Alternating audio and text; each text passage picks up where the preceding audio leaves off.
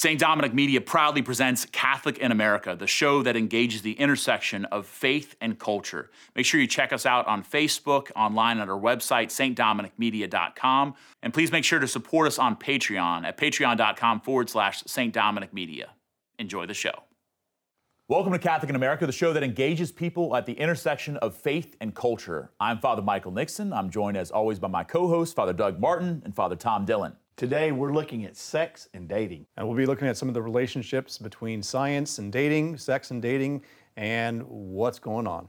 So, if you've ever wanted to have a sex talk with three priests, today's your day.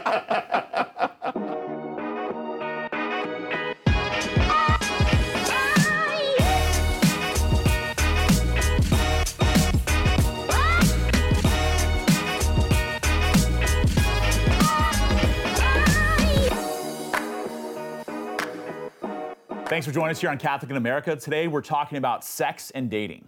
Please be sure to like, subscribe, or share this show. All right, well, let's talk about the modern outlook on sex and dating. That's a pretty broad topic. Yeah. uh, well, when you look at psychology today, psychology has lots of different uh, theories on when sex should happen. So like the one of the earliest theories of what is when it's supposed to happen is within 36 hours or after 36 hours. You should wait 36 hours before you should engage. Of contact of with contact. Person. Yes. Okay, yeah. That's not like yeah. That, yeah that's like just five, four, four, five, six dates. That would be probably one of the earlier theories um, from some psychological sources. Other psychological sources will say, well, you should wait six months. Um, there's a few that say longer. Some say whenever you feel comfortable, when you feel respect, and you feel that you know this, when um, when you're willing to entrust your emotional security to this person.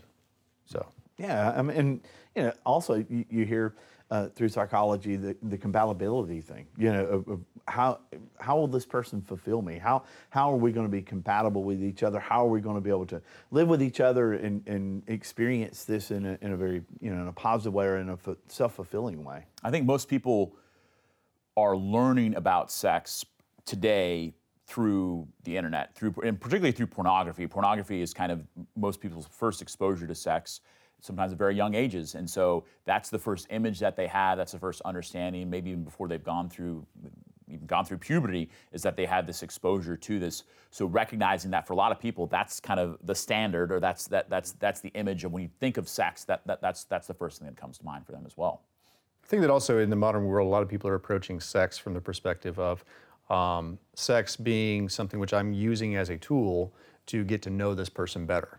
So, like, especially before I commit myself to them to a long term relationship or um, theoretically to marriage, like, I want to explore and make sure that we are, and going back to like compatibility, yeah. like, sex is a tool for seeing like are we emotionally compatible like does is this something or is this person able to fulfill my needs and so people are using it um, in that sense to kind of um, it's kind of an exploratory tool mm-hmm. and encourage too with that uh, excuse me that that encouraged to look at this is how I find myself, that I find myself through these different sexual activities. So if I'm going to be dating someone and I want to know who I am within the context of that, then I need to explore that sexually in order to, to, to know more about myself as well. Well, and, and then the, the other aspect of it is, is just for, for the pure pleasure of it, that it's not really even related to relationships. Yeah, it's a, fu- it's a function. Yeah. So, when talking about sex and dating, obviously culture and society has shifted a lot in the past 70 years in the way we approach sex and dating. Maybe we can ask the question why? What, you know, what's, what's the reason for these shifts that we're now living in as a culture? Yeah, I don't think that anyone would, uh, would challenge the fact that uh, media and especially the internet um, and technology has drastically changed the human perception and how we address and look at the question of sex in general, and most certainly how sex applies to relationship. Because obviously, the most the majority of people are learning about sex now, not in the context of family, but a lot of young people, I can't say all of them, but a lot of young people are learning about sex, um, their first experiences from the internet. And especially pornography has a huge impact because people are being exposed to pornography at such a young age now, um, just because of the ads and things like that that are coming across media and through social media in, in particular.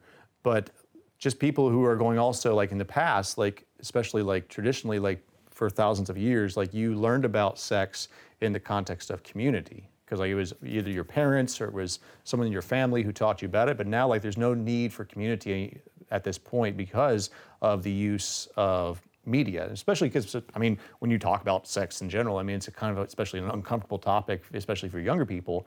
So when that when that uh, discomfort comes in, like now we have phones. We can go into, into and that's where most people seem to be um, learning first about what sex is. Right, and, and you know, I mean, let's face it. Today, people are spending less time with each other. Not, I mean, not just not just kids, not just teenagers or even college kids, but but adults as well. We're spending less time with each other because we have other ways to kind of entertain ourselves or to keep ourselves busy or to to actually find the facts and the things that we're looking for. It's it's a lot easier, and, and like you said, it's a lot less comfortable to be able to go and do a search where no one knows necessarily what I'm searching for but but to be able to ask those kind of embarrassing questions where with an adult with someone you're talking to you may ask a question and you may feel like you're a little embarrassed by even asking the follow-up question of that. But it's a lot easier when you have something in your hand to be able to look it that way and not feel the embarrassment of it and be able to ask the, the questions that you want to have asked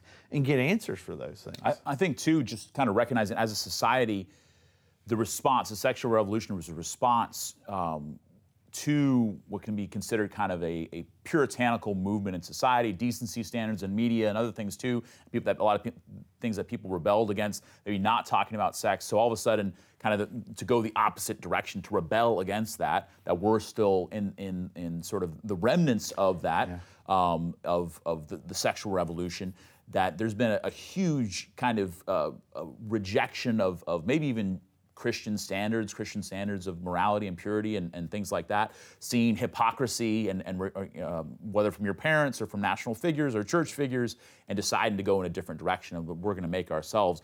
But at the same time, that there are people who are making a lot of money off of this too. Yeah. So it's not some sort of just grassroots, people are just finding their own liberation, that there are people who capitalize on the attraction to sex and they're pushing that. And there's an addictive aspect to it that none of us are immune to and all of us are impacted by because we have these images and these these uh, these uh, products that are being put before us at all times that use sex and sex is kind of the tool that's that's that's most, sure. most effective. I think there's also the it's important also to recognize like in the modern world the standard by what we consider to be our truth standard. So like how do you determine what is real and what is not? And so like where does that come from? Because like in the past um, I mean, for thousands of years, like we had multiple standards to how you would evaluate that. Because like you do it through family, who you saw as your authoritative figure, who taught you truth.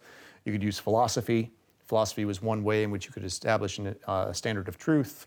And like now we have, we're such in a scientifically driven world where uh, statistics, numbers, psychology, like what is verifiable and what is like true, but lot, what we've had is kind of the shift, especially in like the last 70 years, is a move to exclusively looking at it through the lens of science and psychology and numbers and statistics, as opposed to looking at it through the lens of philosophy as well as tradition.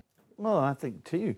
I mean, some of it is, is a lack of historical perspective. I mean, looking back 70 years, I mean, if, if you're a 13 year old or a 15 year old or 18 year old, even feeling the effects of, of the last 70 years, things have changed so much. Where for centuries, things were, I mean, for the most part, the same, and the, and the shift was a lot slower. Now things seems to be shifting a lot faster because you have the internet, and you have uh, technology and media and stuff. And so there's almost this historical context that if you asked someone at a particular age what they thought about the, the sexual revolution, they may not even really have a concept of it, just simply because we're so far removed from that from that perspective that that it really doesn't even come into the conscience.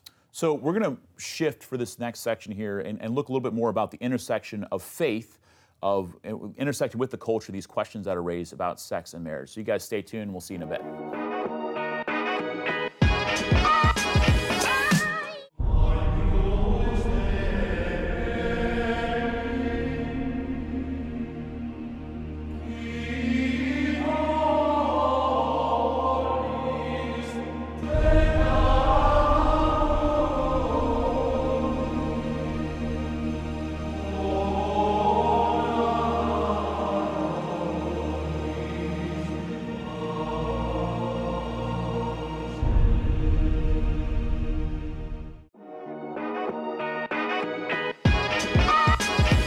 Back to Catholic in America. We're discussing today sex and dating. Please like, share, or subscribe to this video. And if you'd like to support our work, please consider becoming a patron by going to patreon.com slash St. Dominic Media. All right, so we're now at the third part of our program, and we've been looking at sex and dating. And we're going to talk about how our faith uh, interfaces with this, what, what our faith has to say about these topics that have been bringing up. A lot of, again, as we said at the beginning, it's a big topic. It touches on a lot of areas of life. So, what does our faith teach us about sex and date, dating, and why does it matter? Well, I, I mean, I, I, think faith does play a very vital role in, in this very topic. I mean, I think it has a, a, lot to say to us and to speak to us. And, you know, first and foremost, that, that comes to our mind is, is how did God create us? What did he create us for? Why, why are we here? What's the purpose of it? And I think all of that plays into how we're really coming to this topic and understanding sex in general. I do think it's also important, like when we're looking at this question um, of the relationship between sex and dating, to first ask the question, like what you're kind of talking about, is like, what is sex? And so, because when we look at it, the question of what is sex and then we answer that question, we don't look and answer that question solely through the lens of science because science is only able to tell us what happens. Mm-hmm. It's not able to answer the question of ultimately why. And actually, even science has a difficult time of, of, telling us the origin of things. Like even right now, like science can only really tell us like what is occurring, what happens, but like it doesn't give meaning. Like it can't go into the meaning of it. That's why like when we look at the question of what is sex, like we look at it through the lens of one philosophy because philosophy can at least theorize on the meaning of things where things came from as well as where they're going. And then like when we look at this also through the lens of faith like faith in our christian faith our judeo-christian faith is able to answer those questions very concretely of like where did we start from and where are we going? And so like i think there's also like this this in the modern world especially the modern consciousness many people are only willing to look and answer this question through the lens of science. But like to really understand like and to give the full breadth of meaning to this act it's like when i'm doing uh, sacramental prep or when i'm doing marriage preparation for my couples like i talk with them about like how do you look at sex? Because like a lot of people look at sex as a function as a pure function a function which provides pleasure which is true and is good but i was like but when i asked my couples i was like do you look at sex and do you consider sex to be recreational or do you look at sex and, and consider it to be vocational good point because a vocation is something which provides us with ultimate meaning, versus a recreation is something which only provides us with temporary meaning. Mm-hmm. So a vocation brings us in lasting meaning where we find meaning and purpose. And we're able to answer like, wh- who am I? Where am I going? And but in terms of like temporary pleasure, that's why like how do we view sex? And that's I think when you look at especially the influences of things which try to come in and say, well, this is what sex is. But it always, that's why, like John Paul II, when looking at especially like pornography, he said the problem with pornography and the modern view on sexuality in general is not that that pornography shows too much, is that it shows too little. Yeah. Hmm. And that it it reduces us, reduces us to body parts, basically. Correct. Instead of totality of, of, of a person. I think for me, recognizing, you know, I grew up in, in, a family of tremendous faith, and definitely sex wasn't something that was talked about. There wasn't, you know, conversations about this and engagement, and and uh, so as a result, unfortunately for myself, I learned all the things that we talked about at the beginning. I, I learned a lot from those sources. Uh, and for me, that that became places of pain. That, that, that, there was always kind of a sense of anxiety or confusion or attack or or use. You know, when we talk about lust is bad, um, not because you know some sort of uh, uh, puritanical reasons. It's bad because I'm, I'm making something beautiful and good into an object, whether myself or somebody else. And so as I began to dive deeper into what the church teaches about this, that that sex is good, created by God, you know that He created our bodies are good, all the all these sorts of things that in a sense society has had to relearn that uh, it's not some sort of evil thing. And, but it's so good in that it's directed towards beyond itself and that's what we, we talk about sex within marriage is not just that like all of a sudden you, there was this really evil thing and then you get marriage and now all of a sudden it's good. It's that it makes sense and is actually only truthful within, within the context of marriage. So then backing up i think about like where, where we've learned about dating and what the church can teach us about that how, about how to enter into dating relationships that are life-giving I learned about dating from Full House, you know, growing up. I, I mean, like, you know, just, yeah. just, you know, as, as, as a kid in the late '80s and '90s, like that, that, that's, that's kind of what I learned, or Saved by the Bell, or whatever it might be. Right. Um, you know, old school would be Happy Days. you yeah, know, yeah, like, like, oh, that's what it is to be a man. That's what it is to, to have a relationship with a woman. And so, in a sense, to kind of relearn, to look back on that, so like, where did I learn about sex? How did I learn about dating? What are my expectations in those areas? And so much of it has to do, and it comes from a place that's, and again, not to condemn, but comes from a place that's hurting and wounded and broken in the people that are writing it, or whether it's a script writer for, you know, for Happy Days or something, or somebody who's producing a, a, a movie or a song, that they're speaking out of their own pain. So, what does this look like when I bring this to the fact that God made me good, that God created me to, you know, created me as a man, and that it's good that I'm created as a man, that sexual attraction is created by God. Actually, the Catechism says sexual attraction is the Creator's own gift. Yeah. Like, and a lot of people forget that. They think Yeah. it's, it's automatically something that's lust, and it's not. Now, it Right. easily goes towards lust, objectifying, using, manipulating. which all of- cheapens it, makes it less. Absolutely. So so yeah. So uh, that to me was kind of a. I have to keep. I had to keep relearning that over and over again of of God's view of sex, and that leads into dating relationships as well. That these don't have to be something that's, where I say, how much can I get out of this, but how can I love this person well and make them a better person? Wouldn't it be great if we had an expectation towards dating relationships, where when you do separate, break up, that you're better people. Yeah. You know, th- because of that relationship, Yeah, not, not- in spite of that not relationship. traumatized. Right, right. Yeah, not traumatized, which or, is how- or yeah. something's been taken from you. I mean, that that's a lot of times what happens in dating relationships is, is something's been taken from me, and so I'm not I'm not I'm not who I was. I, I don't have that part of me, and, and sometimes, lots of times, that comes when you introduce sex into the dating r- relationship. You you do lose something there, and that is the point to it.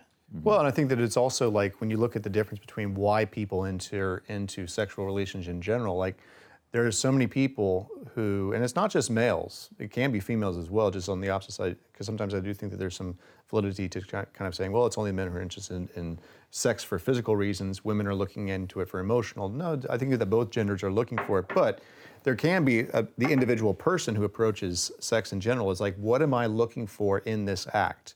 Because a lot of people who enter into the act today are looking for physical gratification, pleasure. Well, and that you say that, I mean, um, you know, I, I remember, you know, even when I was growing up, that if a girl called a guy, man, that was really, really forward. Oh, yeah. And and these days, it, No, it's- it- the girls want what the guys have to a certain extent. The guys have been able to do this and find fulfillment, or, or so that's what's said. And so women, girls are, are more than willing to be more aggressive about this Doug, and you're to kind so of get their own. and, and thinking that someone's going to call another person nowadays. okay. You're text them. The, It is uh, where I'm from. Or, or, or, or you monitor like they're gonna. They're, uh, Yeah, it'd be texting Yeah, today. like you, yeah. you meet for for 12 hours now, That's- and then like yeah. now you have sexting, Right, which is right, going on, which is kind of expected. Yeah, yeah. Um, at least that's what I see with uh, young people today. Is like there's this expectation of like.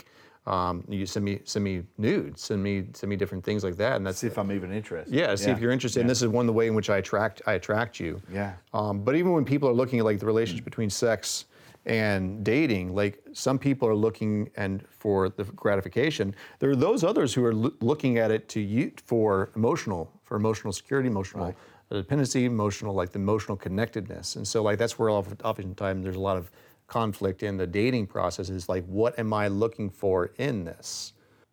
I think the, uh, just looking at this from a faith perspective, obviously we're all priests and we're all sinners as well, but we're- minister to a lot of people who are married, some people that are divorced, some people that are have experienced the, the heartbreak of of, of uh, adultery within the context of those relationships, people that you know teenagers or, or young adults that are dating. So it kind of throughout the whole spectrum, as well as you get to people you know, we just had a funeral recently that was just amazing of this couple that has loved each other so well for this this couple. I'm thinking it was 55 years of fidelity and love and forgiveness and and uh, death of children and all, all these sorts of things.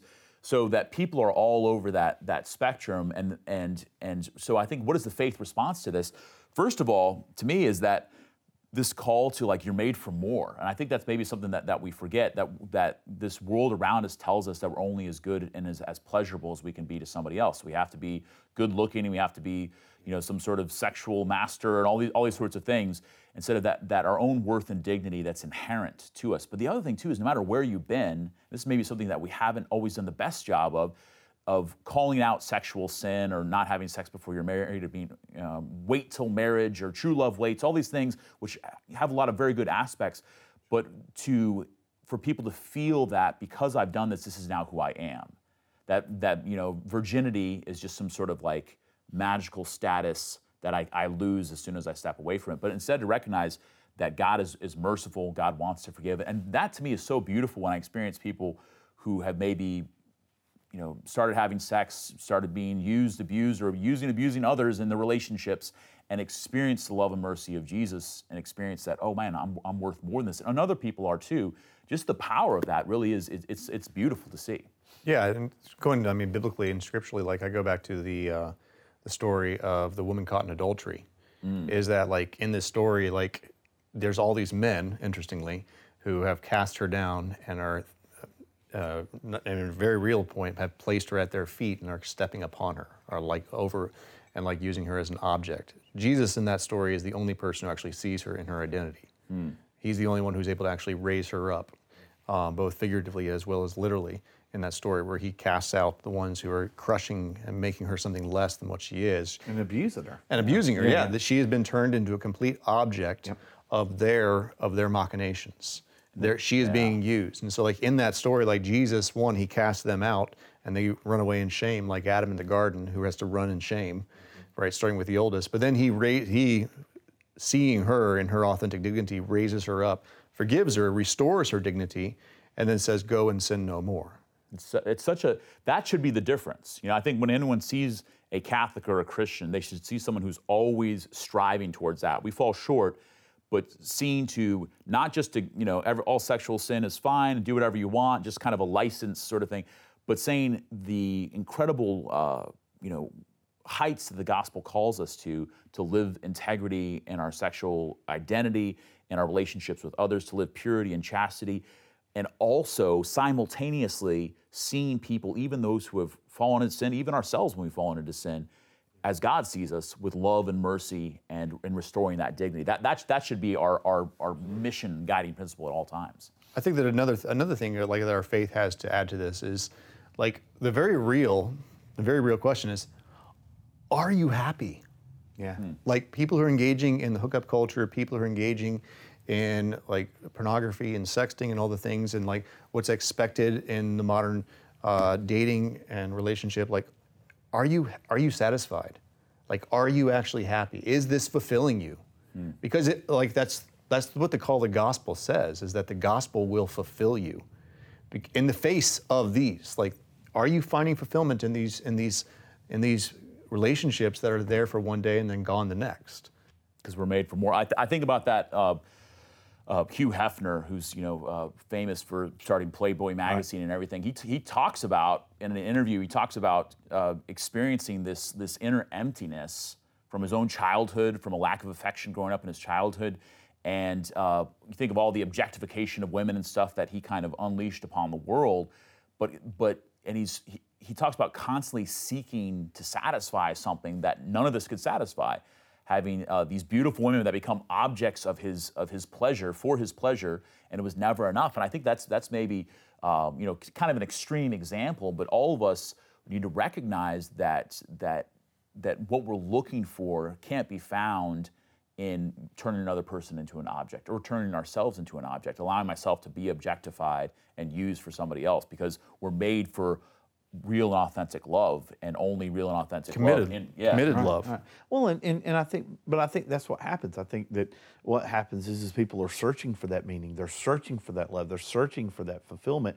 And, and they start doing it at an early age because we're, we're hurt at an early age. And so because there's access to something that can heal that wound, that or we think will heal the wound. It kind of numb the not, ache a little bit. Numb maybe. the yeah, ache, yeah, yeah, absolutely. That, that That's where we go to it. And so we, we look for those answers there, like we were talking at the beginning. The, the, we look for answers in Google and YouTube because there's experts that are on there that's telling us what to think and how to think about it because there's a, a there can be an emptiness and a void to people telling us how what really what authentic love is what what how do we experience that and and that sex is is a piece of that but it's not the the mega it's not the the height of it it's not the zenith that we're trying to shoot for but it's a part of true and authentic love but in a, in a proper context too also, I think one thing we haven't talked about yet, which I think is, really important in this, is the relationship between sex and children.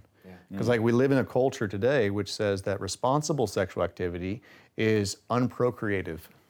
sexual activity. So like what's response like that's what most people if they do have the conversation with their parents, what's responsible and most certainly is being taught in the public school system and sometimes even in Catholic schools. Don't get pregnant. Is yeah, That's what it is is, that yeah. what is responsible sex? Responsible sex is when you don't get pregnant. But that's called taking away the consequence of the act because the consequence of, of sex, which biologically is true, the, one of the consequences of sex is pregnancy. So if I take away the consequence or the end, the end result, which is pregnancy, then I've taken away the consequence, which the consequence of an act gives you meaning. Hmm. When you take away the consequences of an act, you make the act meaningless. So it's without meaning, not complete meaning, but you take away the meaning of the act. And like the profound beauty of a child, and that's what in the world today, how many people do we live in a society today where people are terrified of children?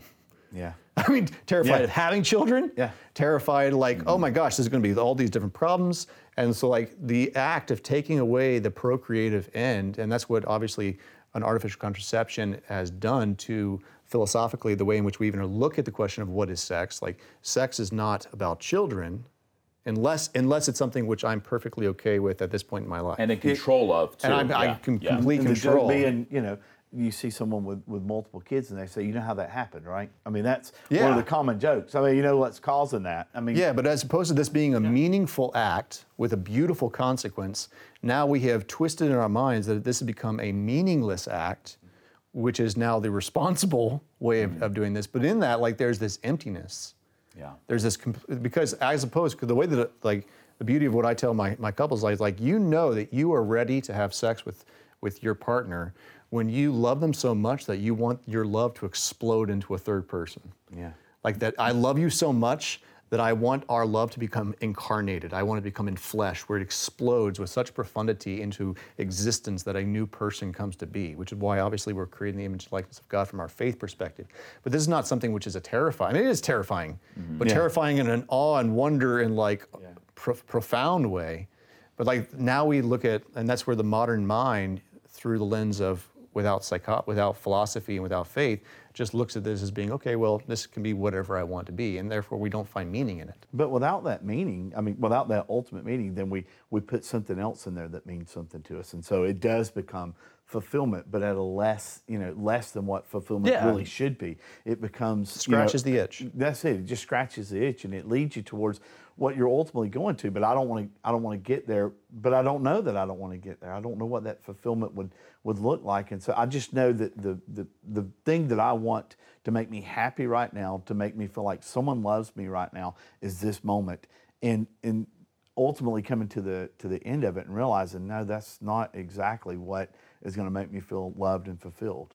So it brings us back to one of our earlier topics as far as dating. You know, sex within the context of dating. Um, as as Catholics, the moral teaching of that is recognizing that sex um, is, is proper between a married couple because it's true. They've actually made those vows to one another. It's open to life. All those things. Uh, so within the context of dating, maybe maybe just just briefly we can go around like what what impact can our faith and coming to know the Lord, coming to know the Catholic Church have on people's dating lives to make it better? And the first thing that just just comes to me, and that is is recognizing that uh, relationships, I think, are so much better when they're in the context of a loving community. When it's, it's not just, you know, obviously there's very good times to, to be with just you and your beloved, right? And go for that walk and everything. But to have friends and family and support around you. And I think you know that, that our faith is, is always telling us that that even marriage itself is not just for the couple; it's for the sake of the whole community. And so to open themselves up towards that, I think is is, is very is very freeing and, and, and healthy. I think that what our faith has to provide is meaning, is purpose, a purpose beyond just the moment right here, right now. Because I want, I don't, I think that most people, I, I, would, I believe that the human consciousness seeks deeper, lasting meaning. And that's where, like, the limitation of science and the scientific method in general can't provide that. And that's why we're relying exclusively upon psychology and upon modern science can only provide us with temporary meaning. But like if, if the human heart desires more and if the human consciousness desires more, where we want lasting meaning, we want lasting satisfaction, that's where we're going to find that the faith, although it holds us to a higher standard and a higher bar, yes, says wait towards marriage, wait until marriage before you engage in this act, not because it's a, um, a dirty act, but because it is something which is awesome.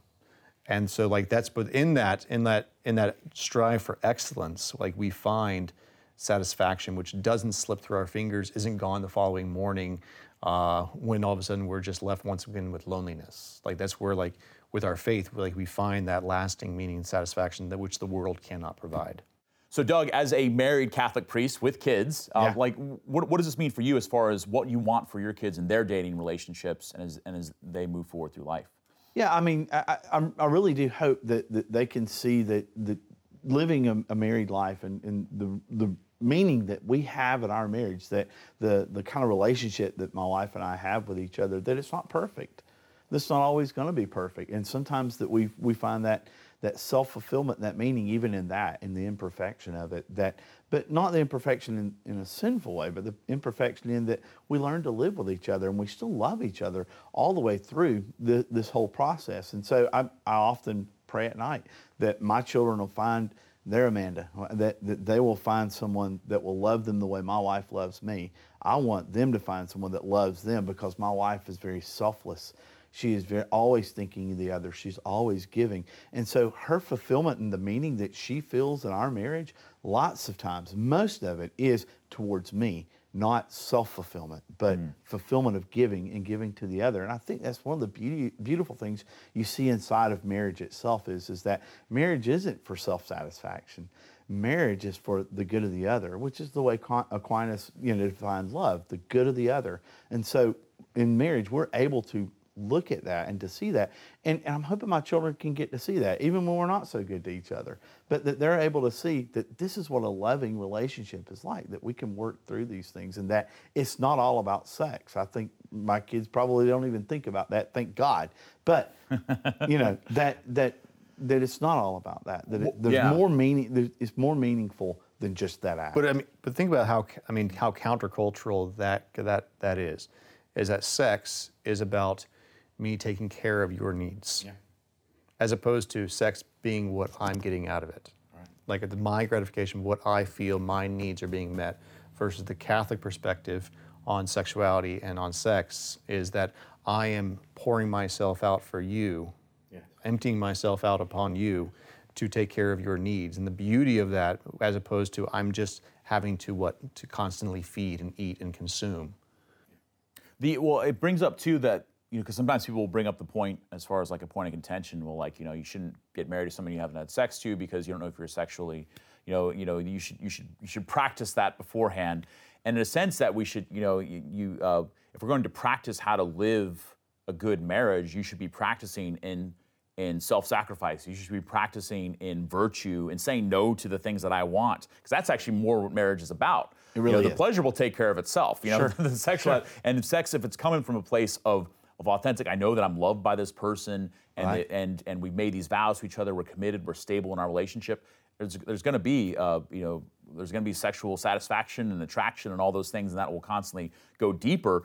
But if Right. but if it's if it's coming from a place where my whole life I built myself up and our relationship up, not in what can I get out of this, but how can I give, as, as you said. That to me is, is, is such a cha- such a challenge that the church offers, but it's so beautiful when it's lived, and even when it's not lived, when it's heard and received again and repented and mercy is given, then we can step back into it. All right, seeing marriage, you know, not seeing marriage as a ticket to sex. I mean, I, I think sometimes that's what it's, it was presented as at one point. Is it, it was a ticket to sex. Now I can have as much sex as I want Well, to. even, even St. Paul kind of alludes to that Yeah, yeah. in the New Testament. He's like, if Yeah. you can't be celibate, Yeah. you can't be like me, then get, then go get married. Right, but but mm-hmm. guys come into that thinking, oh yeah, I, I can do it anytime I want now, so we'll do it all the time. That's the case, And right? that's yeah, no, it's not at all. And so you're right. I mean, you think of a married guy as not having to have any inhibitions, just like someone who's not married. I mean, that that's the whole thing. You come into it dating, you're not having any inhibitions, not waiting, not sacrificing, not you know placing the other before yourself. And then when you get into marriage,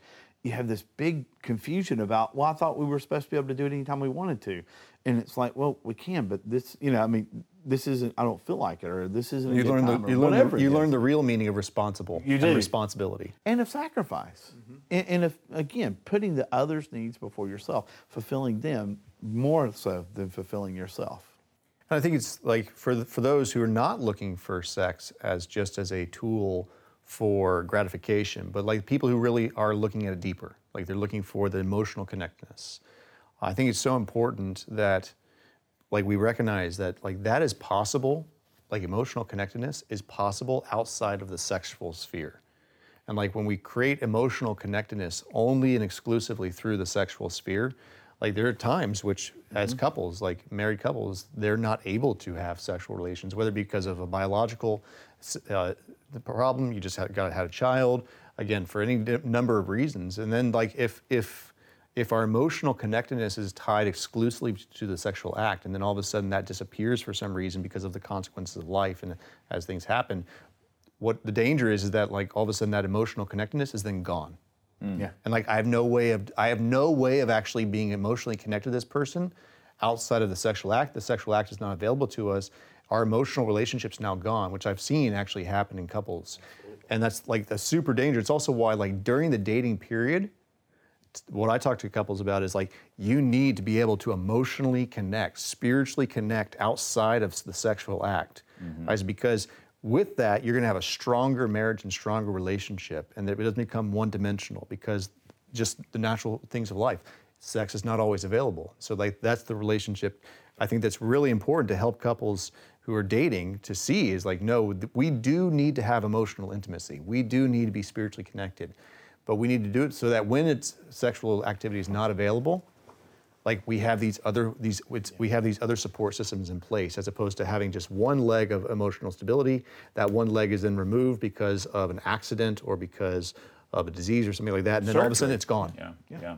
and so like having a, a, a- the, legs of a table as opposed to being just a single stool i We think want, we want people to, to live the fullness of sexual intimacy and, and, and love and joy. And, and that's through having a good foundation through their dating lives and if God's calling them to marriage and the life of marriage. Well, guys, we're gonna, we're gonna wrap up um, at this point, and we've a, a lot of points that, that have been addressed.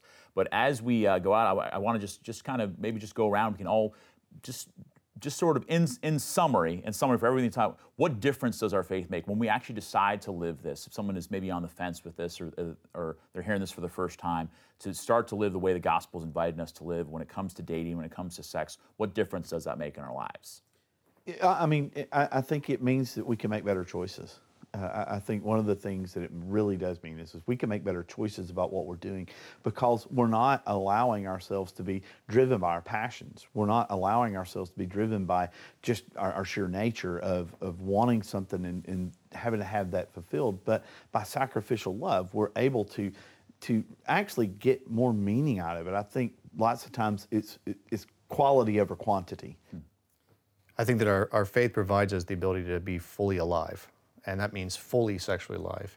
Um, the words of John Paul II, uh, the Great, uh, when he says, Be not afraid, echoing Jesus' words to the apostles after the resurrection. Like the Lord is calling us to the resurrection. He's not calling us to live in a dead state where we're deadened to our emotions, deadened to our hearts, deadened to what we actually desire. Um, and like when we live in this deadened state of just living for gratification and pleasure and just trying to cling and grasp and control for emotional stability and strength, like we live in this, we live in this half death. That's what the f- first letter of St. John talks about is like we're not fully alive. And in, in sin, we don't find satisfaction, we don't find happiness. We live like like the living dead. So actually, I love I love John's zombie reference. But uh, we live like the living dead. And like, but think about it. How many people experience like this half life, this this being not fully alive, like craving something more, and that's what our faith offers us: is to be fully alive and not to be afraid, and not to be af- not to be afraid to live fully, not to be af- to be fully sexually alive, to be fully find our set, and that that that requires discipline and balance. But that's where the faith provides us is something that the world and just the scientific method exclusively will just say you are an animal, mm-hmm. versus versus our faith says you are a son or daughter of God. Amen. Uh, I, I would I would say for myself, uh, brothers, it's awesome talking with you and diving into this, and, and for people to have um, the sex talks, the sex talk with three priests. Um, just for me, it's always uh, hope and mercy too. That that any place where myself or anyone else has, has experienced brokenness, sexual brokenness, relationships that have fallen apart, and the hurt, the, the devil's always trying to accuse there, but God's always speaking a word of, of, of healing and hope and love. Um, so. Uh, just re- really grateful for this time uh, for all of us. And I'm so grateful to you guys for, for tuning in uh, to this latest episode of Catholic in America. Thank you so much for those uh, who are supporting us. And if you'd like to support us, uh, please check us out on Patreon. Please like, share, and subscribe uh, this video and all future podcasts that we might have. We look forward to seeing you next time on Catholic in America.